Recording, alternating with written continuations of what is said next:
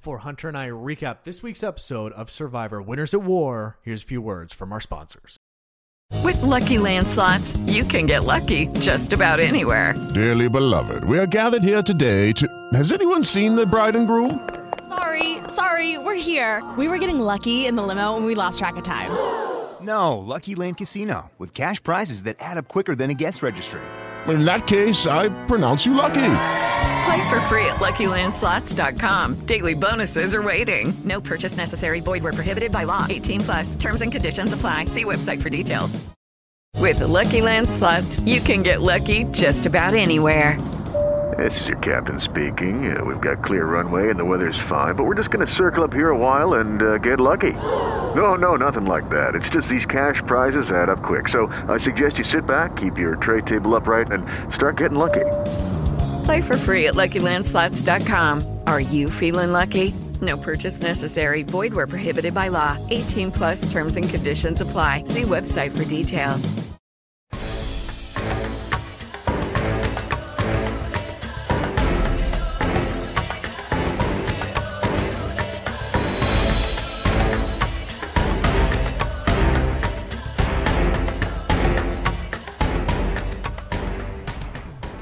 Hello and welcome, Survivor fans, to the Rotten Coconut Podcast, a podcast covering all things CBS's Survivor. I'm your host, Logan of HedrickFiles.com. Joining me from his star trailer up north, Hunter Bro. How the hell you doing?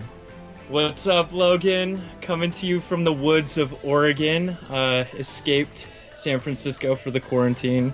Living in a in a meth trailer. No, just kidding. On the That meth. dude, side. honestly, if this were like a zombie apocalypse, you would have made completely the right move. Getting out of the city, dude, you got to get into some isolated location. Yeah, yeah. I have my like digs out here. My whole life, everything that I brought, just lives in this trailer with me. Which is why it's a little bit disgusting right now, but Hey, you're still Whatever. rocking the work from home life though, so that's a good thing. I am. Yeah, this is my trailer slash office, which, um, which has been actually really easy considering that uh, my alternative would be hanging out with my parents, Dick and Susan, during the workday. So this is actually ideal. Um, well, okay, so actually the very first thing I wanted to address about this like 2-hour episode. Okay, hold on. I got to crack this. Yeah, how'd you uh, how'd you enjoy last night? I wanna. Dude, I fucking loved it. It's like this if I could honestly have done 2 hours every single week of Winners at War. Don't couldn't you? Yeah. I could have t- I could have done that too. And you know what? If they actually extended the amount of time that they have in the episodes, maybe they could have brought a few more really clutch winners back and had a 24 person cast or something. True. I mean, Just spend a few double boots. I mean, I, I agree with that, and I think that's a good point. But just given the circumstances that they did it with 20 people, 20 winners, and all the footage that they had, like, don't you think they could have gone to CBS, the, the production team, and been like, listen, there is so much good stuff here that we should do 90 minutes. We should do two hours every week. Like, the challenge I just Yeah. got off the horn with Ali. We were talking about the 90 minute episodes, and uh, honestly, if you haven't watched this week, total filler episode, total bullshit. One of the worst episodes of the challenge ever. Oh, no. So I Uh, should pass. Well, you, you you can watch it with one eye open. Like they spend 45 that minutes my at boy the Jay challenge. gets really busted, right? My boy Jay gets busted, and then Yeah, not. I a- looked at Twitter, so I feel like I have an idea of where where people are coming from with the episode. But not the best episode for Jay. But my point being, um, I wonder if they originally had planned for this two for this week to be a two hour night, a two episode. I guess it's in, in the scheme of things, like when you rewatch. I guess this would just be considered one episode, though.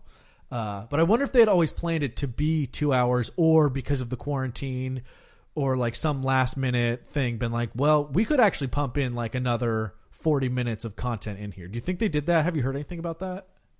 I ha- haven't heard anything about that. But that's a good point. Um, yeah, no, I, I I'm not sure. I think that there's a lot of times that, especially the season, where there wasn't enough context around what was going on with the votes, and we didn't see enough to really understand My point what exactly. happened. Yeah. So I think you make a really good. And especially when you're saying, yeah, could they have gone to CBS and made the case for this? especially if they knew that that uh, COVID was going to happen. Because I think that Jeff Probst planned this, right? Sorry, just getting this conspiracy right there. But um, but yeah, no, I would have. I mean, this is the highlight of my week right now, at least when it comes to content that I'm taking in. So Right. I mean, Uh, well, first point, first retort. Uh, obviously, Jeff Probst is high up in, uh, you know, some some sort of cult or some sort of uh, Illuminati. planning. Yeah, exactly. He, he's a everyone Wiccan knows or something. Um, okay, so Allie and I ran super long in the intro because we were just trying to burn time because we didn't really want to talk about the episode. So I, I will just say this: uh, as of you. last as of last week, we've got the Rotten Coconut merch up on the site hedrickfiles.threadless.com. Uh, Hunter, we got to get an order in for you. We got to get you some some nice threads on I there. know, I know. I gotta get, a, I gotta get a shirt. I've just been so busy with my um my relocation that I haven't thought of that.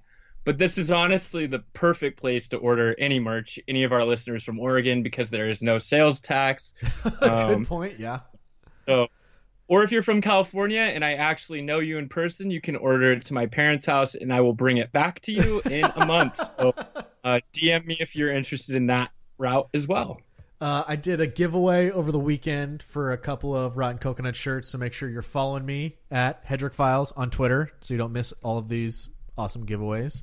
Um, I think that's all we've got for the preamble. There is a lot to discuss on this week's episode of Survivor. We're here to chat about Winners at War, episode 13, titled The Penultimate Step of the War, which I think is a line that Jeremy actually says early on. I was like, ooh, that's that's yeah, badass. Jeremy said that, and it's really funny that they used it because it's like, okay, yeah, you're literally just describing, you know, where this lands as an episode too. right, but it's still like a little. how far he was in the in the season. Very meta, I guess. He was watching himself say that and knew that it was going to get written down as the yeah, title. true, exactly. Uh, okay, so yeah, like I said, we have a ton to chat about. I got six pages of notes here. Um, so let's just take it from the top. You what? and I have one post-it note with with four words on it because I wanted to remember one of the more savage points that I wanted to make during this um during this whole conversation, but I'll, Excellent. I'll hold off. Can't can't wait to hear that one. Uh, I don't think we need Perhaps to go. my hottest take ever. oh shit i'm down for some spiciness uh, we don't need to go scene by scene there's like so many little details that i wrote down so we'll kind of try to paint it with the broad strokes but uh, I-, think this was an incredible episode first of all for my girl michelle. Like she was the fucking star of this despite being in the minority of both votes. And she even has self-declared that she has been on the wrong side of essentially every vote for the entire season. It's really funny. I loved um kind of Tony's conversation on Michelle and then Michelle's self-awareness of herself because they were really just saying the same exact thing where he's just like Michelle doesn't even know what she's going on what's going on. She doesn't know where any of the votes are going. Uh, normally that person you'd want to take to the end because they don't know what's happening, but we got to get rid of her. And then Michelle's like, everyone's trying to get rid of me. I don't even know what's going on. I'm aligned with no one. I did So not I love understand that that line from Tony so at all. I, I didn't get why What? He he declares her a goat in one sentence and then finishes it by saying, "But you, she's not the type that you want at the end." What does he mean by that? I think that um I don't think that he was saying he he um I I think that he just has a harder time dragging her to the end as a goat versus someone like Ben who's actually voting with him Right, because in a sense like He's got his own even goat. though Michelle and Tony have had similar votes, she's never been a part of the votes, but um he doesn't have any control over what she's doing, right? So And he I wants also- to go with people that he can control more. I also think he means goat in a different sense than like the traditional you did nothing to get here. We brought you to the end because you will receive no votes.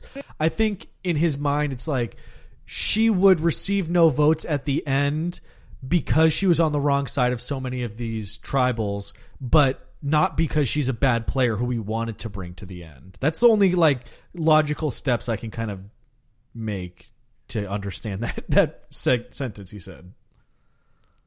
Can should we just go on a little tangent on Michelle right now because the thing I I was standing her so hard last night and I thought she had an incredible night, right? Oh, what an edit, Um, man! What a but the- fucking edit.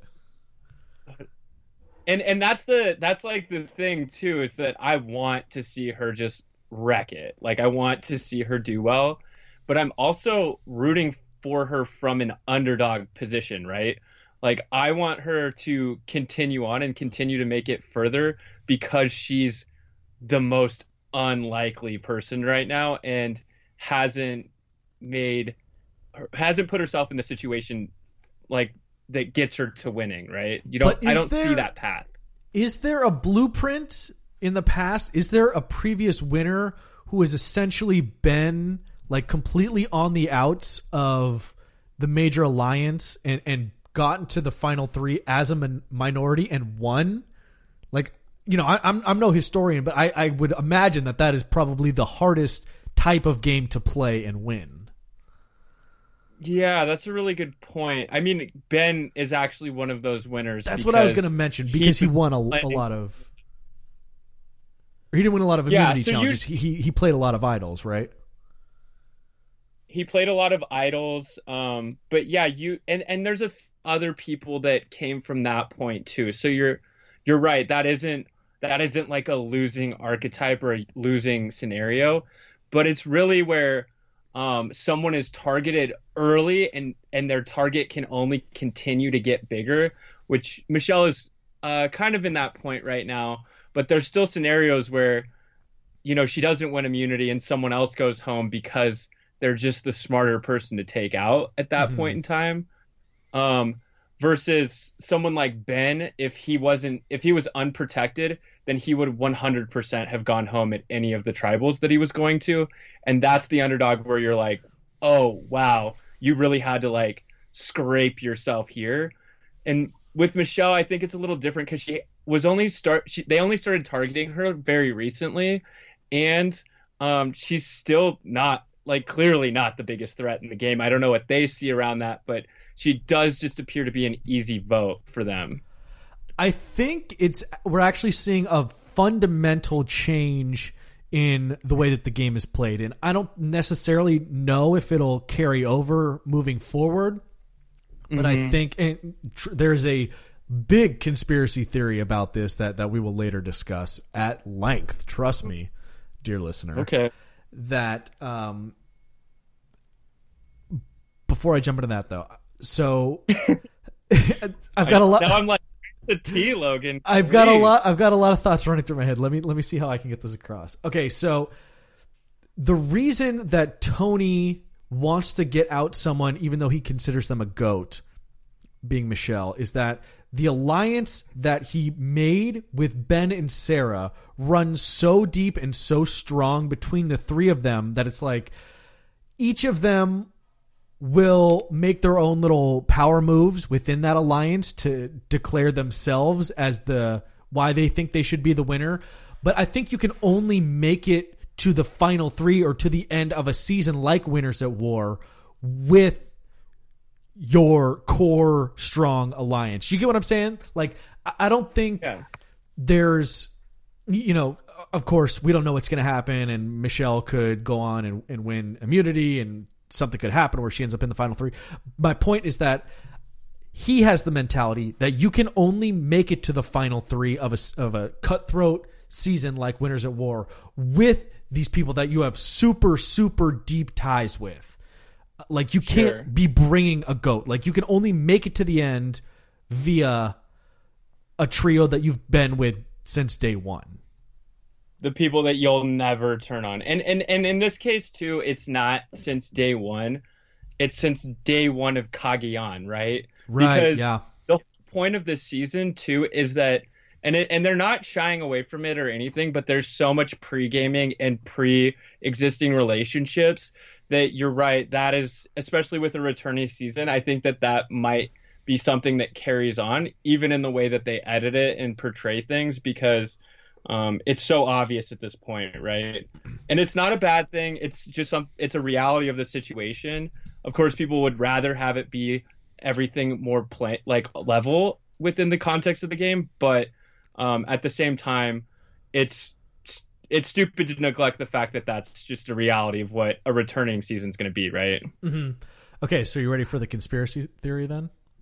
Yeah, I'm so ready. As soon as I was like, wait, uh, I'm not I'm not gonna wait for this. You better tell me right now. So it's not like wild and crazy. It's not something like super insane. But both Diana and uh, a friend of mine on Twitter, big shout out Rob, uh, one of the hosts of the Challenge Chronicles podcast, hit me up in the DMs and was like, "Bro, I've got a theory for you." And he told me, and I was like, "Holy shit!" Diana just said the same thing to me. That's crazy.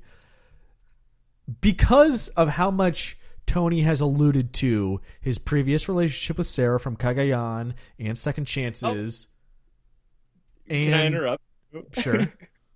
Diane and I were texting last night, and I we said this exact same thing. Okay, so you know our text, so I yeah know, yeah go on. So so be, because of how much he's talked about him and Sarah like have chatted before this season started, and then I think the most damning evidence for this is when Michelle, who knows she's at the very bottom and is like, I need to figure out who's at the bottom of the power alliance and try to bring him over. She talks to Sarah and she's like, you know what?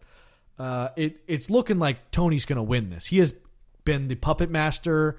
He behind the scenes controlling every big move. He now, you know, she doesn't know that he has an immunity and has been doing the spot the spy shack shit, but like she knows that he is undoubtedly going to be the winner of all of she, she he's at the top of the hierarchy. And mm-hmm. then sarah to immediately not even ever internalize that information and think on it and be like well that is actually sort of a smart play. I need to get tony out at at some point right here. She doesn't do any of that. The very first thing at least in the edit what they show us is she goes straight to the group and blabs everything that michelle just said to her said wow Michelle just told me that you're unbeatable, that you're the best, that that you're going to get all the votes here.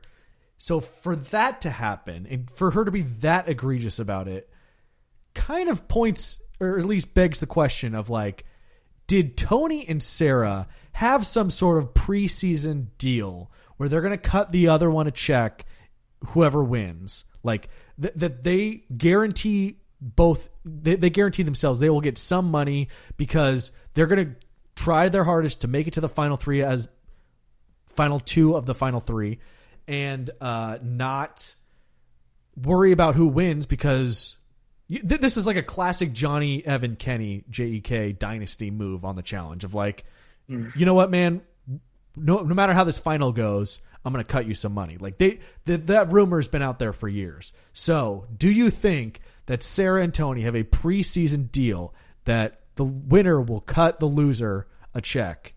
And that is why Sarah is so gung ho to go to the final three with Tony, who has clearly made the stronger and more impactful resume this season.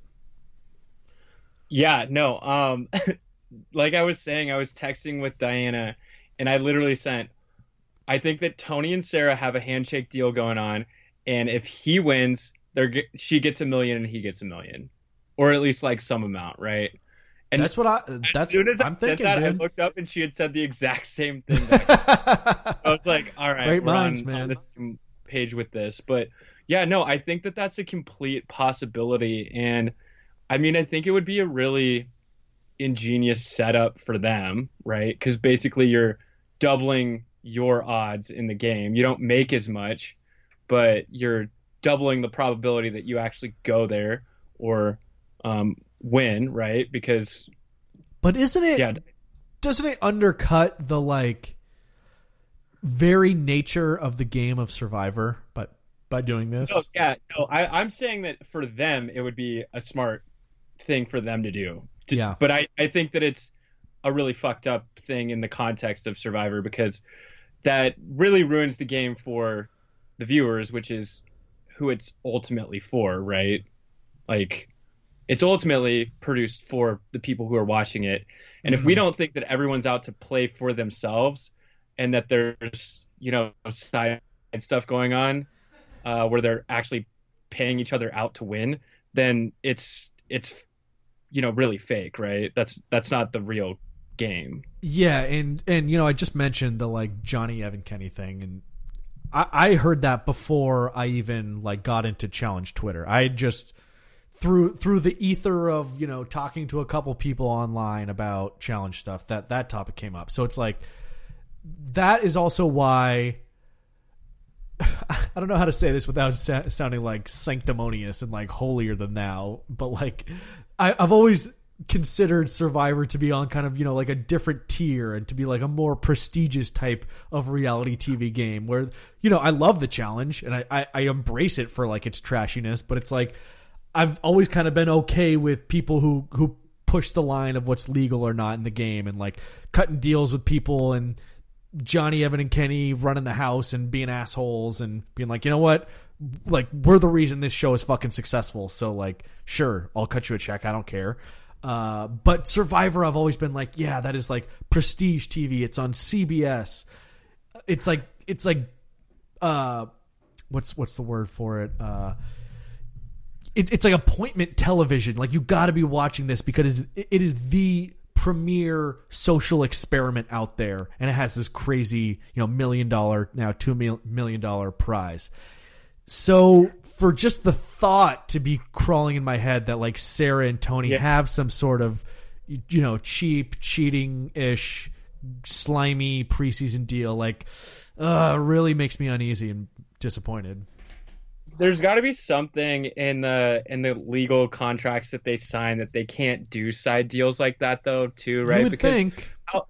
but like imagine this. You're you're at the final four. You don't know how to make fire but you play the best game ever and someone else wins immunity and you just say to them hey i'll give you $200000 if you take me and make yeah, these other just people straight up collusion. Yeah that's bullshit. Like that there's no there's no way that the producers would hear something like that and be like, "Oh, okay, this."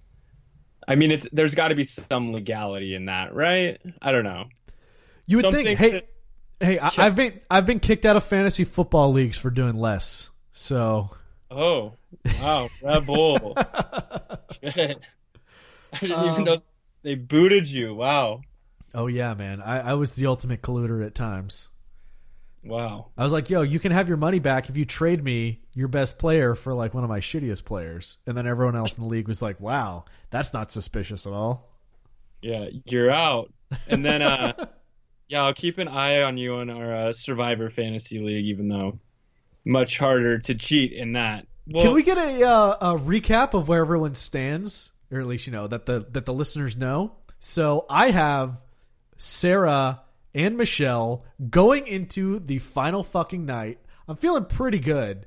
Uh, I definitely think if either of them are there with Tony, they have no chance of winning. But I think one of those two girls for sure will be in the final three. I'm pretty confident yeah. on that. So Diana's winning. She has 59 points, and all that she has left is Ben and then you're at 58 points with the the two girls. Right. And then I'm uh, b- just below you at 55 points with uh, only Tony left on the board. Right. She and, Diana lost Jeremy in the in the first part of this episode, and then is still left with Ben, who I think, at least Diana and I, uh, ubiquitously agree that like he, no matter who he gets there with, will receive zero votes. He is the goat of this season. Yeah, Ben is a tough one for sure because, and he even brings it up in this episode. People are just not riddle riddle really, me this: if yeah. it's Ben, Denise, and Michelle, who do you think wins? I think Michelle wins. I do too. I think that Ben is so un and yeah, I think he's so unlikable at this point by so many people on the the jury and you know that they're all talking shit too, right? Like Boston Rob doesn't like him, Adam doesn't like him, Jeremy doesn't like him. They're all probably That's a great point. Doing in the fact that they all hate this dude. Well, not hate him, but just don't like the context of him in the game. So there's no way that he wins. He he is the least likely to win, and um, yeah, I don't know about Denise at this point. I think she's she's pretty cranky now. That's funny. That's funny you mentioned that about everyone disliking Ben. Uh, so he mentions during that second challenge, he says, "I haven't received anything from the edge. I haven't gotten any advantages. I haven't gotten any tokens. I guess people just like, you know, haven't really gr- gotten been fond of me." It's like, no, dude. Yeah. You have pissed off everyone you voted out, which is the exact type of person that receives zero votes at Final Tribal. Just as he's receiving this penalty on the challenge too, he's like, "Well, uh, sounds about right that someone would try and fuck me over." Oh yeah, that was, I thought that was pretty great. Um, Yeah, I love that. so okay, so, so the reason That's that I want, the reason I wanted to throw out that I- hypothetical Yeah. of, of those three of Ben, Denise, Michelle would be basically Okay. yeah yeah forcing your hand if of what you think about Michelle and playing a game from the bottom and being on the wrong side of essentially every vote. Um, if that is actually a more impressive like survive, I guess that would be the uh outwit portion No, outplay. outplay. Okay, okay, you're right. Yeah, yeah. So, Yes. so She hasn't outwitted anyone because she hasn't really voted anyone out. right, but her out her outplay, you know, out of ten is like a fifteen out of ten because despite being with the wrong group every time, she's the fucking cockroach that has survived every single time. And it's not like a a Sandra type game where it's anyone but me. It's just has worked out to be everyone but her. It's not like she is jumping ship to the other the the bigger alliance to be like, okay, yeah, uh, actually, yeah, this is when I'm going to turn on Jeremy. Like she has never done that. I think that, despite what She initially did- would seem like a negative on her resume, is actually the strongest positive. She did turn on Jeremy though, but just in a very awkward way. Yeah, that doesn't even count. That was stupid. Gave him, yeah, she gave him her I idol. Right. Um, so I mean, I think that, and honestly, like check my Twitter feed from yesterday. I'm a huge uh, Michelle Stan. I I loved every minute of her on the screen last She's night. so I thought- great, I think she's, I think she is hilarious. She kills me. But um, but in terms of everyone left, like everyone left in the game right now, Ben included, and maybe even whoever comes back from Edge of Extinction, she's played um, the least strategic game because she's never made any moves against anyone. She's always just been a number in the votes. Um, I mean, she's smart when she actually created, tried to create this um, thing around Tony, but people are so, you know, iced in together at this point that um, I I just knew that wasn't going to happen for her. Like Um, if if Sarah somehow s- smartens up, and, and if this whole you know blind faith in the Tony Ben uh, friendship and alliance is actually a, a smokescreen to the final vote, she Yeah. turns gets Tony out, then it's some combination of Ben, Denise, her, and Michelle dude, I think Sarah or Michelle win. Like it, it I don't see a scenario ever where Ben wins. Denise has to be the orchestrator of getting Tony out. Basically, basically my point is whoever gets who, whoever is the one that actually has the balls and flips people on Tony is going to win this season. I think that's a good read. Um, I think um, I think that's the case, but I don't think that if Michelle does it, that there's as clear of a path because there's a lot that someone can say against her in the final tribal. Definitely. So she would have a pretty epic final tribal. But I mean, that kind of is a good segue into possibly a very, very hot take. But what I was going to say is that. is this your post-it take?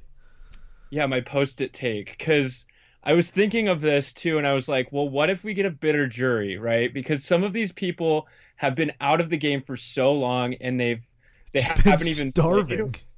yeah, they haven't even played with um, you know, certain people in the game or really know what they're about. Natalie so doesn't someone- know a third of the cast. Uh, yeah, well, no, she she knows probably more like she knows everyone because they've all been voted out now. I but- guess now, yeah, true. But if someone from the edge doesn't end up in the final, right? Because that's always a possibility at this point. But Michelle ends up there, and they're they're a bitter jury, and they're unhappy with the people who either voted them out or um, or they just don't really get the game that they played.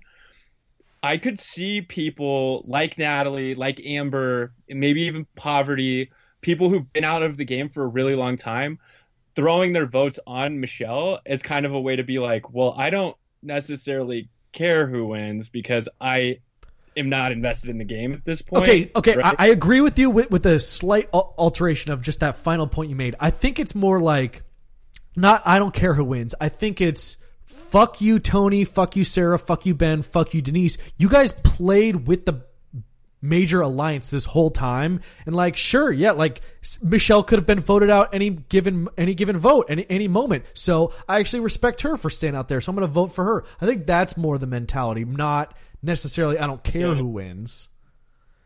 Well, but like Jeremy could easily vote for Michelle, and and and you're looking at all these people just like lay in on her with all these fire tokens, right? So all these people are giving her their fire tokens because, you know, she didn't she didn't work against them. She didn't work against any of these people. Right, so right. there's a lot of like thought around the way that they could vote for her, but in this scenario too, because of all the context and all of the conversation that she's had about not deserving her win, and this is this is the hot part of my take, is that if she wins and they gave her this edit and they didn't show her as like a strategic player, she would have the same kind of- mentality? She has the same mentality and then she kind of loses and then no one wins, right? wow. Okay that's very complex and interesting actually Well, because you know that people would be so standing Tony and so devastated that, like, if he went into the final, it would be a very Russell Hantz type situation, right? Where they're like, he played the game. right He the, the fans thing." are fully behind it but the the Yeah. tribe who is there the, the tribal vote aren't with it yeah, we put our energy into seeing you as the survivor, and then the, you know, quote unquote go or person who didn't have that game came out and won. As epic as, and like, I actually think that that's kind of a cool alternative, but I think that the reaction would be very, like, similar to uh her heroes her, versus villains?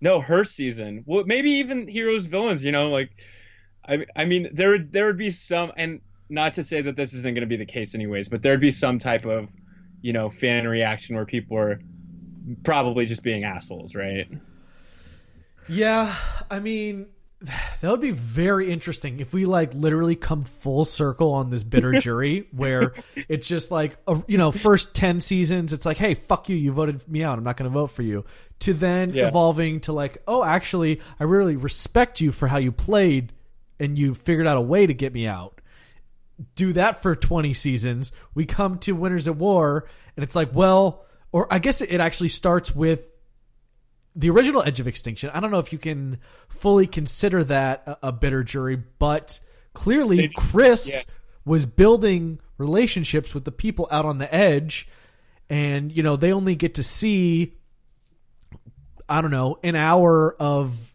your three day cycle when you're voting people out while they join you at tribal council. Uh, so Chris builds all these relationships with everyone out there, makes every flawless, perfect move that he could possibly make once he wins back from that final edge challenge. And did he sweep? Did he get all the votes? no no it was like seven to four or five or something like that so it was Was that where Schneeble got a couple of fucking votes? uh no that's david versus goliath Ah, okay, okay. That's next season. But um, but um, what was I gonna say? Oh, when I look at when I even look at the people who are on the jury right now, because there's so many of them, I can immediately name like seven, eight people who would would love to vote for Michelle, probably more than anyone, right? Like Parvati, Wendell, Jeremy, uh, Rob, like all these people that you've seen their connection. Right, right, right, right. I just see it. I, I don't know. I do see it, and I see, I just see that kind of unraveling in a way where, even though I view it as something really positive, I'd be really stoked if she won. I could see people just being super like, what about our fallen fallen star Tony? He did all of these things. He was up in the trees and yada yada. But But are um, you sure that Parvati would want to vote for Michelle? Because you, you don't think when she asked him for, what was it, six fire tokens, and he ends up pulling through and getting them, you don't think that a move like that would throw her to the other side to try to vote for him?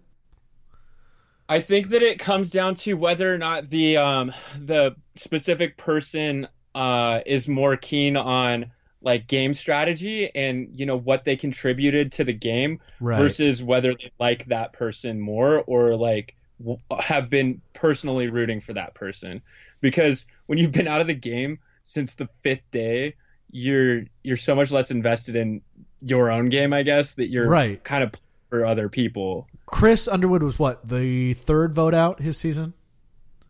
Yeah. Yeah, he he he I think he played 10 days or something like that. and that's honestly why I keep going back to I okay, so obviously we're not like, you know, recapping scene by scene. I actually like this format of discussing the, the episode and speculating Sure. like this more. Um they make it pretty obvious that it's going to be Natalie or Tyson to come back from the edge, right? Yeah, I don't know though. They always have those red herrings though, right? They do, but And this they- is like way too heavy-handed. But they did that with Chris. Like in Chris's season, he literally had zero edit until the last episode. They weren't even like And I would argue process- Yeah, go ahead. I would argue that this final, you know, 20 minutes of the episode is actually kind of an extension of the finale because clearly they're trying to set someone up to have a storyline from the edge when they go back into the main game. Like that's why I'm really not counting Natalie out. I think if she gets goes back, she has an immunity idol and is insanely athletic. So if she can, if she doesn't win the challenge, the final challenge, she can play an immunity. Like I am not ruling her out. I want her to go back in so bad because I honestly felt like we were robbed of her being able This to actually play the game. Yeah. Yeah, that's it's too and, bad. and yeah, there has to be a first boot, but next time have it be someone else. and she's not even an old schooler, you know? She's she's not from the group that was originally targeted this season. yeah, yeah, just leave my Natalie Anderson alone for a, a, a little while, right? Even though because she was the first voted out, she probably got more airtime than you know other people like Danny or um That's you know point. specific people that yeah Amber, I literally But- had forgotten Amber was on this season until we got her interview saying she actually enjoys being out on the edge and is going to miss it a little. Yeah, exactly. I don't know. That that just cracks me up. And I don't know. Her and Boston Rob being out there together is also just so funny to me. Yeah, I'm like, like, who's fucking babysitting back home? isn't well, I was like, isn't this weird for you to just like camp with this? I don't I guess that's how they met, but like you're a married couple and you're just yeah, just living in dirt and not showering together or I don't know. it is definitely a little weird. Okay, well, let's discuss more of the the, the rest of the edge stuff that happens out there. Um, Okay. they the first thing we see actually is very interesting. We see when Jeremy first gets out there, so this is after he's voted out, and we see how much food they get, and he's like stunned. He's like, "Wait, that little fucking scoop of rice? That's my food for the day, Yeah. bro. Could you survive on like a scoop and a half of rice?" No, that's why these people lose like like 500 pounds every time they go out there. They're just like oh like my god, scary. Um, I also loved where they when they were when Jeremy was going through this realization, he was talking so much shit on the edge, and it was literally the next day. I was like, dude, you. He's like, I hate the edge. This place is horrible. Yeah, like this is the worst place I've ever been. And I was like, dude, you've been there for seven, eight hours. Yeah, talk like, to go Natalie. talk to girl Natalie. She's been out there for like a year and a half. oh, You- so brutal. You so cannot brutal. put your bitchy pants on right now. You sent all these people here. Yeah, yeah, true. That is also like they're not going to feel sympathy for you because they've been there longer, and you were part of the reason they were sent there. Yeah, yeah. Uh, so you funny will. to see how many of them there are there though too now. Like It is weird. It's honestly weird. They need to scrap the edge thing. It's like s- seeing fucking fifteen people on the tribal show up every every. Judy was boring. Hello. Then Judy discovered ChumbaCasino.com. It's my little escape. Now Judy's the life of the party. Oh, baby, Mama's bringing home the bacon. Whoa, take it easy, Judy. The Chumba life is for everybody. So go to ChumbaCasino.com and play over 100 casino style games. Join today and play for free for your chance to redeem some serious prizes. ChumbaCasino.com. No purchase necessary. Void where prohibited by law. 18 plus terms and conditions apply. See website for details. episode, I'm like, this is too much. This is too much. Uh, so Yul is the one that goes out there, discovers the the the mail that they're about to get an advantage. Everyone just fucking bolts the second that he finishes reading the clue about. It says something like, "There's a stone throne," and I think who is it? Uh, Danny thinks it's this rock in the water, and Rob starts following her out there, and Tyson is just like waiting in the in the rocks. And then Wendell is like, "Oh, I fucking know what this is." He takes off for the top of the mountain. He's like, "There's this rock up there. Looks like a throne. I got this shit. No one can catch me." Natalie's like, "Mm-hmm. Oh, you're gonna take a left there? Okay. I know this island like the back of my fucking hand. I've been paying rent here for months." She just waltzes right up to this rock. No one's close to her. Of course, she knows exactly what they're referring to, and she gets the advantage. Uh, more importantly, though, ultimately, this advantage, you know, it, it goes through via Nick getting sending eight tokens her way. The disadvantage is on Ben. My point here Natalie ends the season with 14 fucking fire tokens, which is absolutely insane. Yeah, that was so insane when they cut to her hands just like holding all of the the um the tokens. I was like, dude, what the fuck? How how how do you have so many? And that and and people I, I've seen some people just kind of being hard on that too because they're like, well, duh, she has all of them. She's been out there, you know, she still had to win all those challenges. Yeah.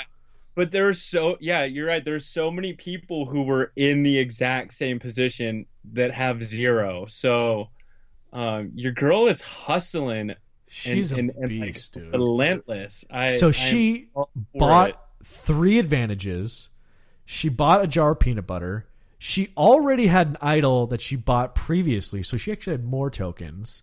And then she bought a second idol and shared some of the peanut butter with Tyson. Uh, my question to you: Where did this like Natalie Tyson friendship come from? Was it just like them being on the edge? Uh, I'm guessing so because I didn't know that they were that good of friends either. And I didn't see any previous connection. the- maybe it's just the. Sorry, what was that? I I didn't see any previous connection with them b- before this. Yeah, no, I didn't see that. I thought you said I'm losing my connection, so I was like, oh, oh, oh. Um, but uh, yeah, no, I didn't see that either. But I think that maybe she just thinks that he's the most likely to get back in the game because uh, he already did, and sh you know, she's got to have her her horse in the race being whoever's on the edge because that's what her whole season has been about, right? She True, she really probably- anyone in the game. she probably bought herself a final vote from Tyson right there. Like that don't you think that's what that exchange was essentially?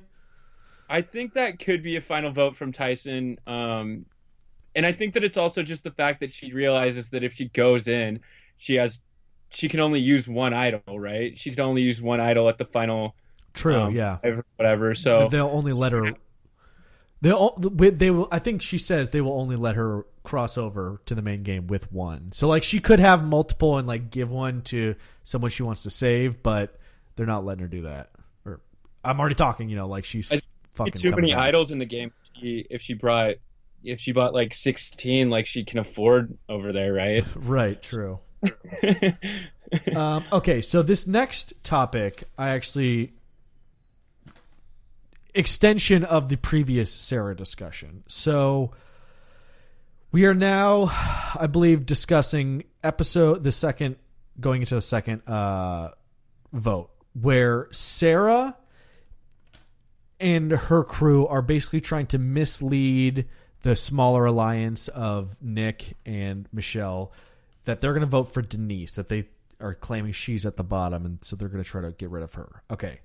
So this Is is, this after Jeremy left then? after Jeremy leaves, after Tony does his spy nest thing, and he overlooks the the trio down there and sees like, oh, actually, Denise wants to target me because she's fucking smart, and realizes she's on the outs, and realizes that Tony is going to win with any other two people there. So Denise talks to, uh, I think it's, I can't remember. I've got it buried in these notes somewhere. But she she talks to I think Sarah and Ben, saying like, you know, maybe this is actually the time to turn on Tony. We don't want to carry him any farther here. Okay, so uh, Tony gets the idea like, oh, maybe voting Denise is an actual good thing to do. So he starts talking to Sarah about that. This is my big beef. This is why I wanted to bring this segment up. There's this moment where Sarah is like debating, oh, should we vote for Denise? Should we vote for Nick?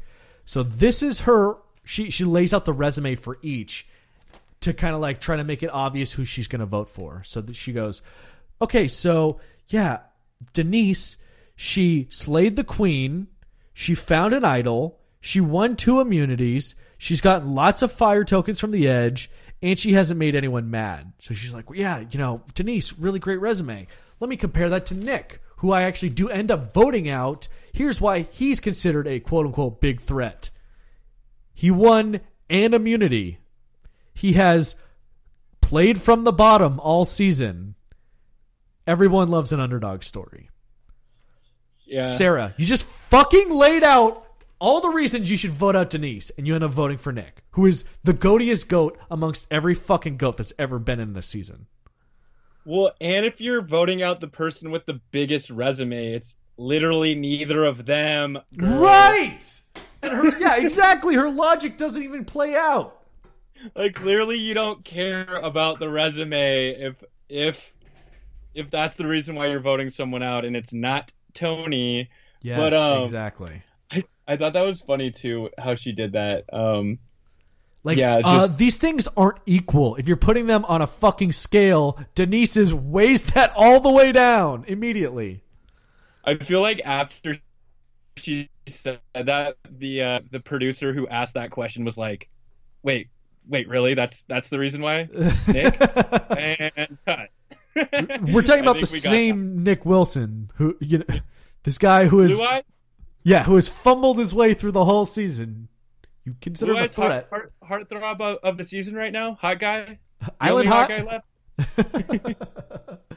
My Nick. Uh, yeah, I just you know I, I have really rooted for Sarah and wanted her to do well, but this episode, despite her being in a power position, by the end I was just like, Sarah, you're a fucking sheep for Tony. there there was one other point where they showed her being really smart though um that i appreciated them including that and kind of going through the details on it and that was when she was talking to ben and her conversation on the side and the confessional was like hey ben is is got to be the person he he feels like he is emotionally attached to being the one in control or needs to be Right. making the decisions that that kind of person so i'm going to have this conversation with Ben, even though he wants to vote out Jeremy, but talk to him in a way that it steers him to think that he's deciding for our collective, uh, uh, uh, you know, whatever voting block that we're going to vote out Nick. So I, I- I like agree. I strongly agree. I thought that was really smart. And that is honestly the biggest resume builder for her to be like, yeah, actually, all those moves that Ben thought he was being a power player with, I was allowing him and I was kind of like guiding him to make that move. And I was the one pulling the strings, even though he was the face of it. I don't see how she can make that argument as much with Tony, which is why I'm like, okay, Sarah, like, at what point are you gonna actually fucking turn on Tony? It needs to happen. He did it to you on Yeah. Cagayan. Yeah, her and Tony, it, it's just cool to watch them play because they both have, uh, you know, really obvious ways that they can relate to people or, or understand how to socially manipulate them, right? So I like seeing that, and and I like that they gave her like a description of what she's doing because you you got to realize that she's probably making stuff like that or having that self awareness of other people consistently throughout the game in making these decisions, right? Mm-hmm, totally. Uh, okay, so to kind of piggyback off this a little bit, can we talk about Nick's fucking buffoonery of just being a complete idiot in his vote to betray his mini alliance, thinking he will get in with the big alliance, which immediately leads checked- to him being voted out. when I checked to to see where we were at, I I was like, we've got to go back to voting out Jeremy. That is like a monumental, monumentous. yeah, seriously, uh, it definitely changed you the game. Changed the game, and also, uh, you know, similar to Michelle, I think that you know Jeremy was getting that underdog kind of sympathy edit right there because you know for the last three weeks he'd been a direct target, right? Mhm. and just been scraping by by the skin of ether, you know, the Tony's bald hair, head, maybe I don't know. um, but yeah, with uh with the whole Nick thing, that was pretty ridiculous, right? Because you know he had Such a the bad best move. opportunity to not only like put himself in a position where he's controlling his game a little bit more, which he you don't you can't think that he completely has been because he's been really voting in a direction that Tony's been telling him to. Totally, yeah. Um, but then also just a shift in that major alliance that they have uh, happening right now in the you know Tony Ben Sarah right like would have loved to see Ben skedaddle uh, and you know that still leaves two really big players in that alliance but at least it it leaves a more dynamic uh, you know situation left with who's actually in the game at that point right I mean, just such poor uh, long term, th- not even you know long term thinking, but because there's not very long left, but just it seems so obvious to us sitting on the couch. But I guess you know he kind of admits a- after he gets voted out, like he was deceived by the majority alliance, thinking he was with them. I don't know. Really, really poor play to turn on Jeremy there, though. Yeah, it was pretty amateur, honestly, in terms of yeah, to turn on Jeremy right there. That was really because you have to think, you know, when you're counting out the numbers, you know, where do you want to go and who do you see is tighter together? I think, yeah, and and and I lo- also loved how directly after that Michelle says literally what we're all thinking and just says, "Dude, where do you see your path to the end at, in this? How do you see that move putting you in a position to actually get to the to the end? Because you can't win Yeah, totally Agreed. agreed. I, I just don't see how he thought voting Jeremy out because like who has he been working with all season? Like you can see that this trio of Ben Sarah Tony, sidebar Denise is like incredibly strong and have been working together for a while. How do you see yourself fitting in there as this like late addition? Obviously, you're going to be on the bottom of the totem pole. It just, yeah, like you said, really amateur move.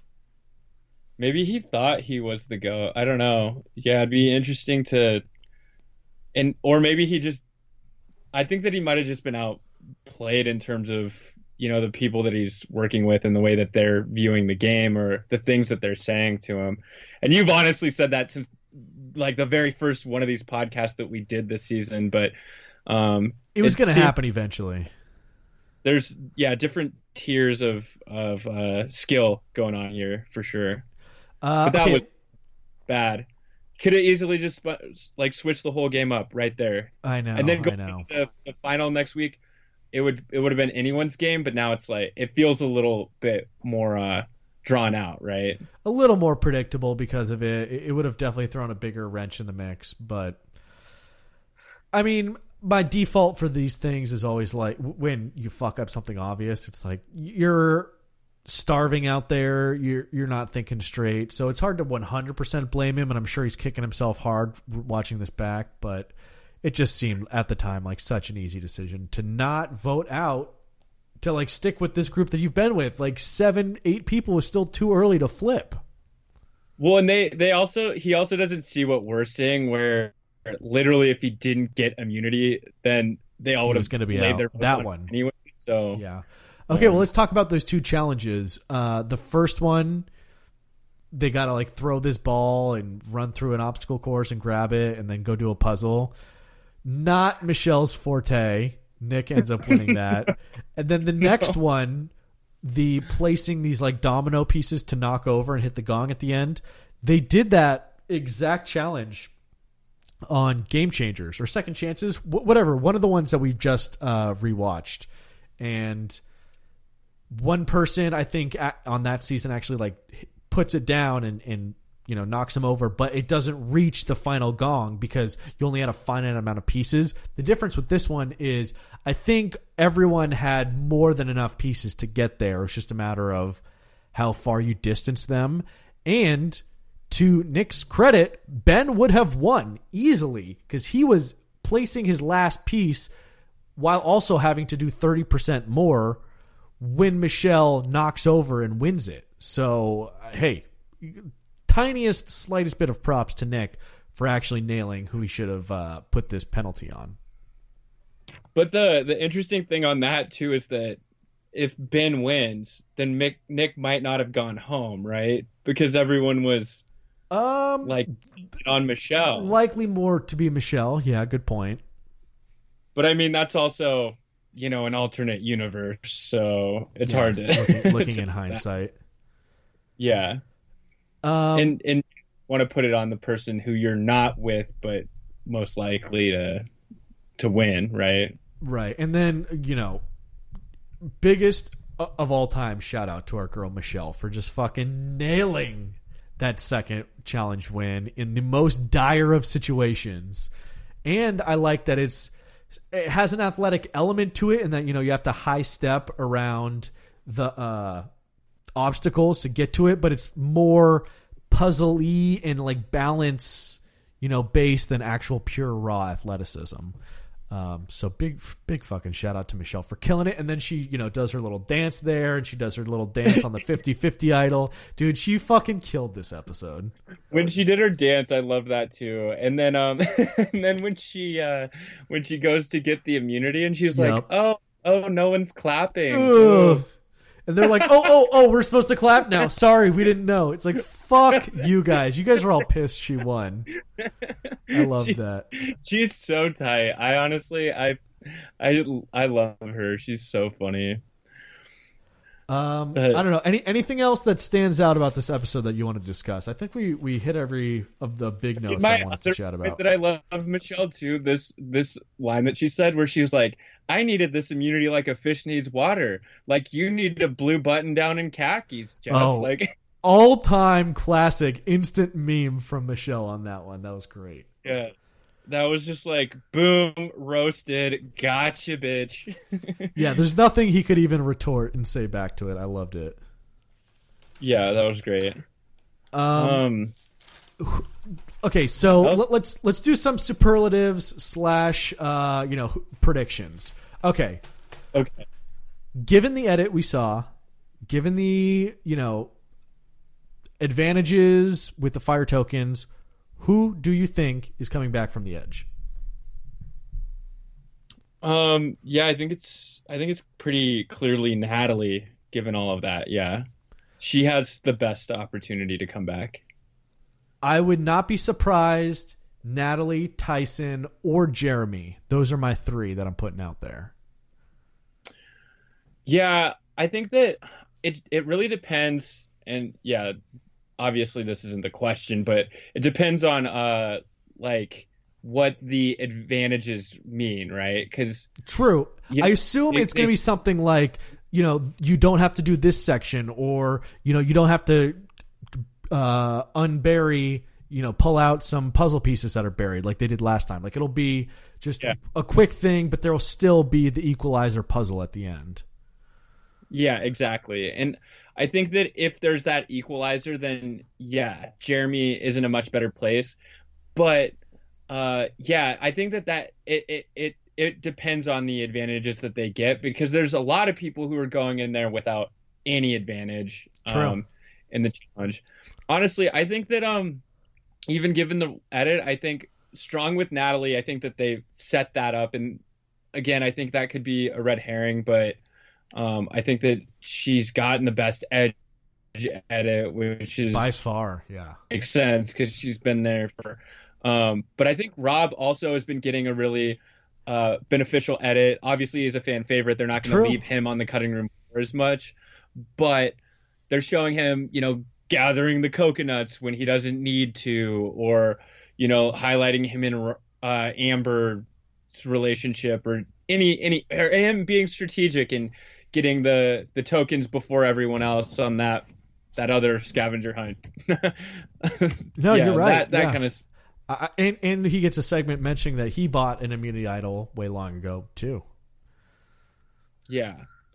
And I think that uh, it would be interesting to have either one of those back in the game and see how that might shift the power dynamics. All right. So, given that both of us pretty much universally agree that if Tony makes final 3, he will win, who ranks second? Who who is up there that's like Tony's out, this person gets to the final 3, they are a for sure winner. So of the people left in the game, it's uh, Tony, Sarah, Michelle, Denise, Ben in in that order, as like a pecking order. So you said Sarah too? Yeah, I'm I'm with that. Sarah too. Um, I don't. I think that there's still a lot to play into whether or not that's the case, right? Because maybe Michelle does go to the end with Sarah, but has just a really epic final episode, which is really um, what she did in her season. She just crushed it at the end, and and um, that's Push where your she hand all in and see what happens. yeah, no, she she uh she came out and and uh and played really hard at the end, and I think that that that can make a difference too. So Okay. um, I think it's one of those three.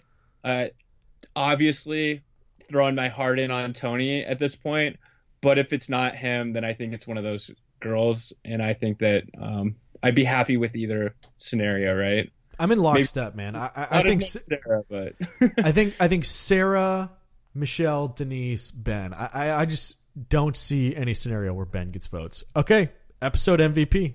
I already said Michelle. You got to pick something else, bro. Oh, well, I, this would be the third week in a row that I picked Tony. So Tony Vlachos. obviously, I'll do that, right? Yeah, I can respect it. I We mean, he, finally we, got we him. got in the in the Spy Shack. Yeah, we got a nest, reveal for the Spy Shack. Yeah, I loved it. He was he orchestrated both vote outs, right? Um, Right, and and we're not getting even the the Cagayan final episodes where he was like flipping on people in his own alliance just to prove he was strong or just to prove that he would be on the right side of every vote. Like he is actively going out there and being like, no, this is the person we're voting out tonight. Like he he's not betraying his big numbers. He is still dwindling the small numbers, and he's being strategic about it. yeah. Well, I mean, he did flip on his big alliance, and they forgave him immediately. That is the craziest part. right? Like, yeah, that is wild. is so wild. He, they were just like, oh, uh, all right, no harm, no foul. I guess it was. Uh, well, I am incredibly excited for our three-hour extravaganza next next Wednesday, and curious to see how they pull it off with the the Zoom element. yeah, me too. I'm curious to see that also. Being at my uh, parents here, they watch The Voice, so I got to see Ah, nice. that on Zoom, and it is awkward. Um, yeah, I also want to mention we are not going to be done with the Survivor Pods after the finale next week. Uh, Hunter and I are going to try to throw up some season recaps. Our first one we've got lined up is with my boy Ben from Tea Time Pod. We're going to do Heroes vs. Villains. So the Survivor content will keep going through the quarantine. We're excited about that. All right, let, let me hear it. Who is your prediction to be the winner of Total Madness? Or not Total Madness. Wow. I am all over the place. Madness, Of um, winners at war. Uh, Tony Vlachos, baby. Tony, I- T- Tony. I don't know. That's a different Tony, right? It could be Tony time next Wednesday. I'm going to go out on a limb though, and I'm going to say Michelle wins this. She somehow gets Tony out and is there with either Sarah or Ben or Denise, some combination, and, or maybe she even ends up bringing someone from the edge out there with her. But Do you think she makes fire? she, I think she might have to. That might be the only way that she actually gets into that final group. I'm positive. Did your uh, S- is say it again. fire? Uh, what would you say after that? Do you think we that? lost Uh, you. do you think that?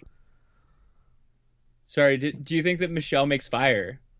I think that might be the only way that she can guarantee she gets into the final three. Yeah. That. I mean, I would be surprised if she was just some epic fire maker, but I could see it. I think that they should all be really good at that at this point. By I don't want to see any tears this season of someone who doesn't know how to make fire at that point. Yeah, I agree with Or that. Yeah, no more don't- crying don't- about. Don't, uh, don't tell the camera that you don't know, you know, how important it is at that point, right? That's a good point. No, no more crying about not being able to make fire. You have no excuse. Yeah. All right. Well, with that Keep said, to you, damn. we will see you next week for the final episode of Winners at War. I'm excited, Hunter. Until next time, my friend. Rotten Coconut Podcast. We out.